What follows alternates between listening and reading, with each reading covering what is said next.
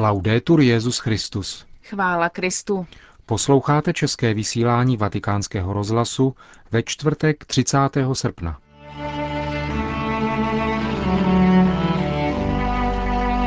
Byl zveřejněn program říjnové jednodenní návštěvy Benedikta XVI. v Neapoli. Bývalý mluvčí Navaroval komentuje španělské vydání papežovy knihy Ježí z Nazareta. V naší publicistické poznámce se zastavíme u případu unesených jihokorejských misionářů. Tomu se budeme věnovat v dnešním pořadu, ke kterému vám přejí příjemný poslech Markéta Šindelářová a Milan Glázer. Zprávy vatikánského rozhlasu. Neapol. Arcibiskup Neapole kardinál Crescencio Sepe zveřejnil včera program návštěvy papeže Benedikta XVI. v Neapoli, která se uskuteční 21. října tohoto roku. V rozhovoru pro vatikánský rozhlas kardinál Sépe shrnul podstatné informace o připravované papežově návštěvě.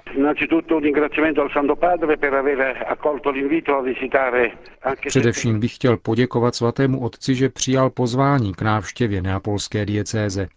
Návštěva, byť jen několika hodinová, se uskuteční v rámci zhromáždění mezináboženského dialogu o pokoji, který každoročně pořádá komunita San Egidio v různých městech světa. Svatý otec tím chce projevit svůj zvláštní vztah lásky k Neapoli a přinést tak své pozdravy a modlitbu a zejména povzbudit ve víře místní církev, kterou váží k Petrově stolci staletá pouta. Svatý otec určitě podá injekci důvěry nám všem, kteří pracujeme v krásném, ale často nesnadném kontextu. Čím budou tvořeny jednotlivé etapy papežovy návštěvy? Svatý otec přijede do Neapole kolem půl desáté dopoledne a po přivítání městskými autoritami v přístavu se vydá vozem na náměstí plebiscitu, kde bude v 10 hodin dopoledne slavit Eucharistii spolu s kardinály a biskupy tohoto regionu a mnoha dalšími pozvanými hosty. Na závěr pak svatý otec pronese modlitbu Anděl Páně a odebere se do semináře v Capodimonte, kde se setká s delegacemi různých křesťanských vyznání a také s představiteli různých světových náboženství.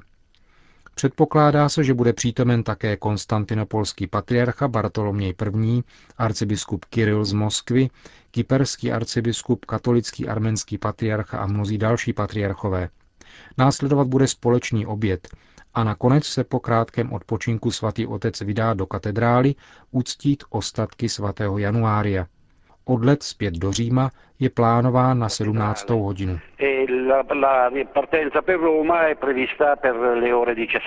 Jak se na tuto událost připravuje diecéze? Dunque, eh, insieme con tutti i sacerdoti si è organizzato una preparazione capillare eh, in tutte le parrocchie. Spolu s ostatními kněžími organizujeme individuální přípravu ve všech farnostech. Byl vydán pastýřský list a podrobný program návštěvy, aby bylo možné pojmout její plný význam. Totež se děje také prostřednictvím učitelů náboženství.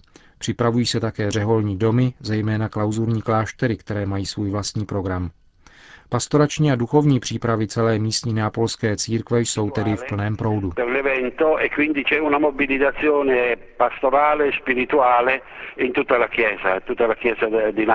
Říká neapolský arcibiskup kardinál Sépe o plánované návštěvě Benedikta XVI. v Neapoli 21. října tohoto roku.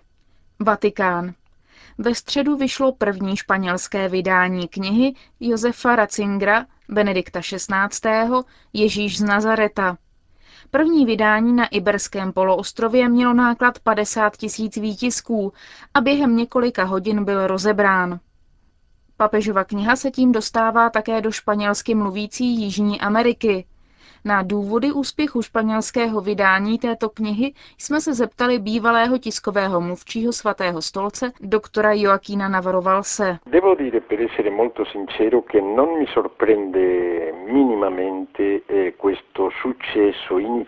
Musím nejprve zcela upřímně říci, že mne tento počáteční úspěch ani v nejmenším nepřekvapuje a že tento zájem bude mít zajisté dlouhodobé trvání.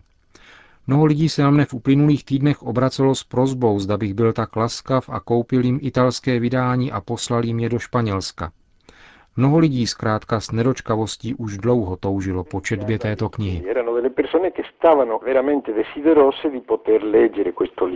Tato kniha potvrzuje také to, co svatý otec řekl hned na počátku svého pontifikátu o primátu slova a osobním setkání s Kristem, jak čteme i v Deus Caritas Est. O tomto setkání papež v knize mluví.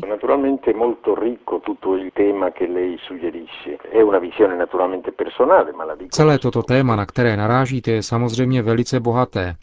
Je to vize přirozeně osobní. Pro mne je středem tohoto pontifikátu to, co bych nazval pastorací inteligence. V době velkého zmatení pojmů na všech úrovních se papež věnuje skvělé pastoraci inteligence za pomoci mimořádného bohatství pojmů a přístupů. A lidé to vnímají velmi citlivě. Zaznamenali hodnotu slova, které papež podává celému lidstvu. A tato kniha, Ježíš z Nazareta, se myslím řadí do tohoto typu pastorace. Zajisté jsou v ní stránky plné půvabu i asketického rázu, ale je bohatá pojmově. Je to, jako by se řeklo, katolíkům nestačí jenom přijmout Ježíšovo božství. Je třeba také zamyslet se nad tím, jaký je význam Ježíše historického.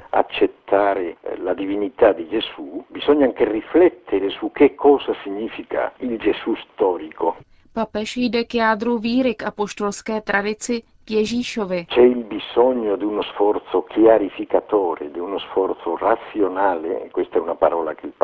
Je zapotřebí snahy o vysvětlení, racionální snahy. To je slovo, které papež v knize také opakuje.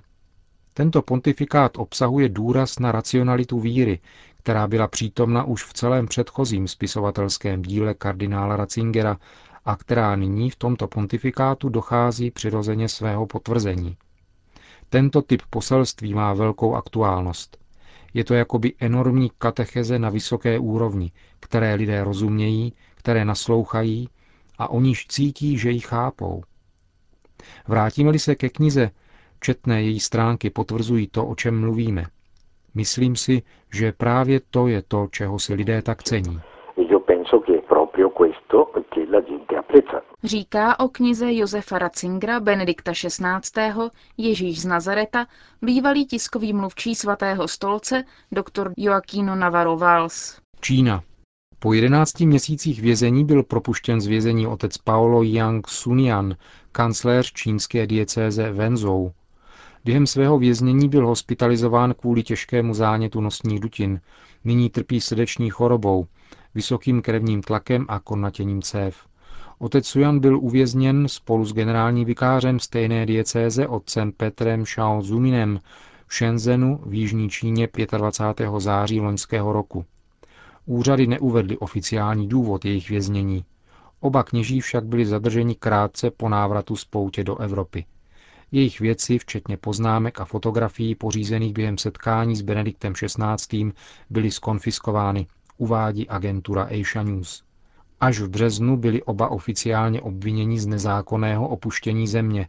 Otec Yang byl odsouzen na 11 měsíců, otec Xiao na 9, ale propuštěn byl už v květnu kvůli špatnému sluchu a žlučníkovým kamenům. Podle místních zdrojů současný vedoucí nápravného zařízení Pu Peng, kde byli oba kněží drženi, je zodpovědný i za důrazná opatření proti církvi ve Wenzhou v roce 1999. Otcové Shao a Yang byli uvězněni už dříve, poprvé v roce 1999. Tehdy byl zadržen i biskup diecéze Wenzhou, monsignor James Lin Xili. Nicaragua, Švédsko. Švédská vláda oznámila, že pozastaví ekonomickou pomoc Nikarague. Důvodem je to, že zákony Nikaraguji zakazují potraty, a to v jakýchkoliv případech, včetně tzv. terapeutických potratů. V tiskovém prohlášení švédská ambasáda v Manague uvádí, že sníží počet zemí, kterým ekonomicky pomáhá, ze 70 na 33. Pomáhat bude nadále zemím především v Africe a východní Evropě. Švédská pomoc se stáhne z některých zemí Latinské Ameriky, mezi nimi z Nikaraguji. Celý proces ukončování pomoci těmto zemím potrvá dva roky. Podle zdrojů agentury CNA se švédští představitelé zaměřili na téma terapeutických potratů. Chtějí, aby se o nich v zemích začalo znovu hovořit. Bývalý prezident centrální banky Nicaraguy uvádí, že ztráta této pomoci bude pro zemi velmi nešťastná, vzhledem k tomu, že země mohla rozhodovat sama o tom, jak bude prostředky investovat. Ekonom Nestor Avandano rozhodnutí švédské vlády považuje za zvláštní vzhledem k tomu, že Nicaragua provádí velmi zodpovědnou ekonomickou politiku. Konec zpráv.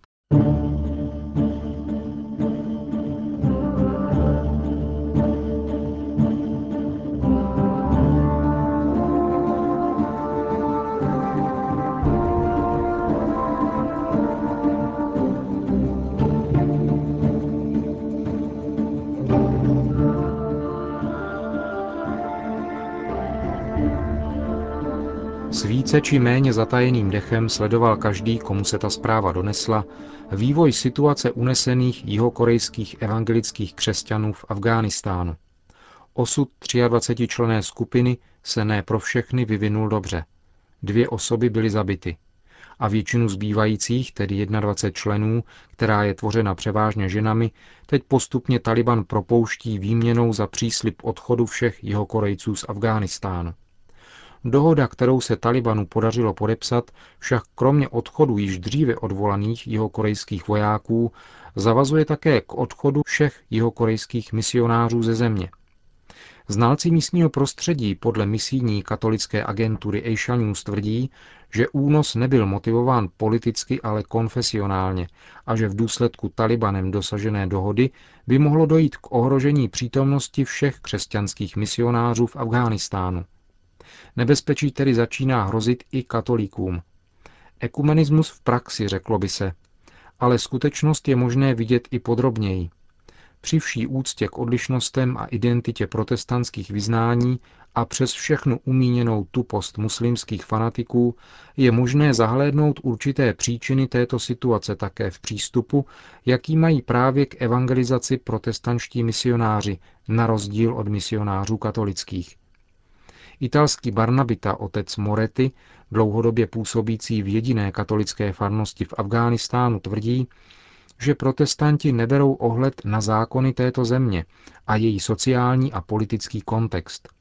Přicházejí sice s pomocí, kterou poskytují místním lidem v nemocnicích a školách, ale provádějí přitom zároveň evangelizaci, kterou lze označit za agresivní a která je státem zakázána.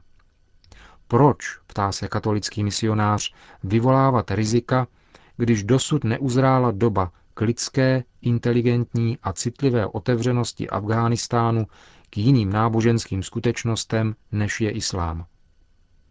Farář jediného katolického kostela v zemi proto vybízí k rozvážnosti a konání dobra, a to bez jakýchkoliv vnějších projevů vlastní náboženské příslušnosti. Dokažme naším každodenním životem důslednost naší víry a tím se naše mlčení stane výmluvným. Afgánci to oceňují, uzavírá otec Moretti. A velmi si váží například sester matky Terezy, které pracují s dětmi, anebo malých sester Ježíšových. Rozhodně se tím však nechce říci, že by si snad evangeličtí misionáři sami mohli za to, že byli uneseni.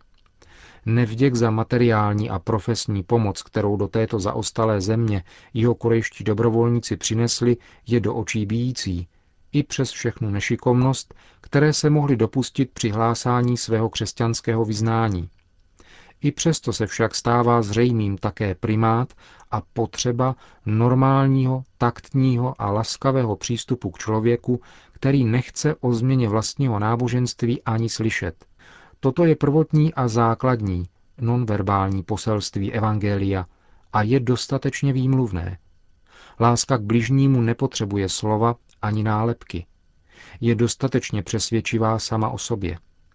Její jazyk je nejen ekumenický a mezináboženský, ale má i svou nezaměnitelnost a originalitu. Končíme české vysílání vatikánského rozhlasu. Chvála Kristu. Laudetur Jezus Christus.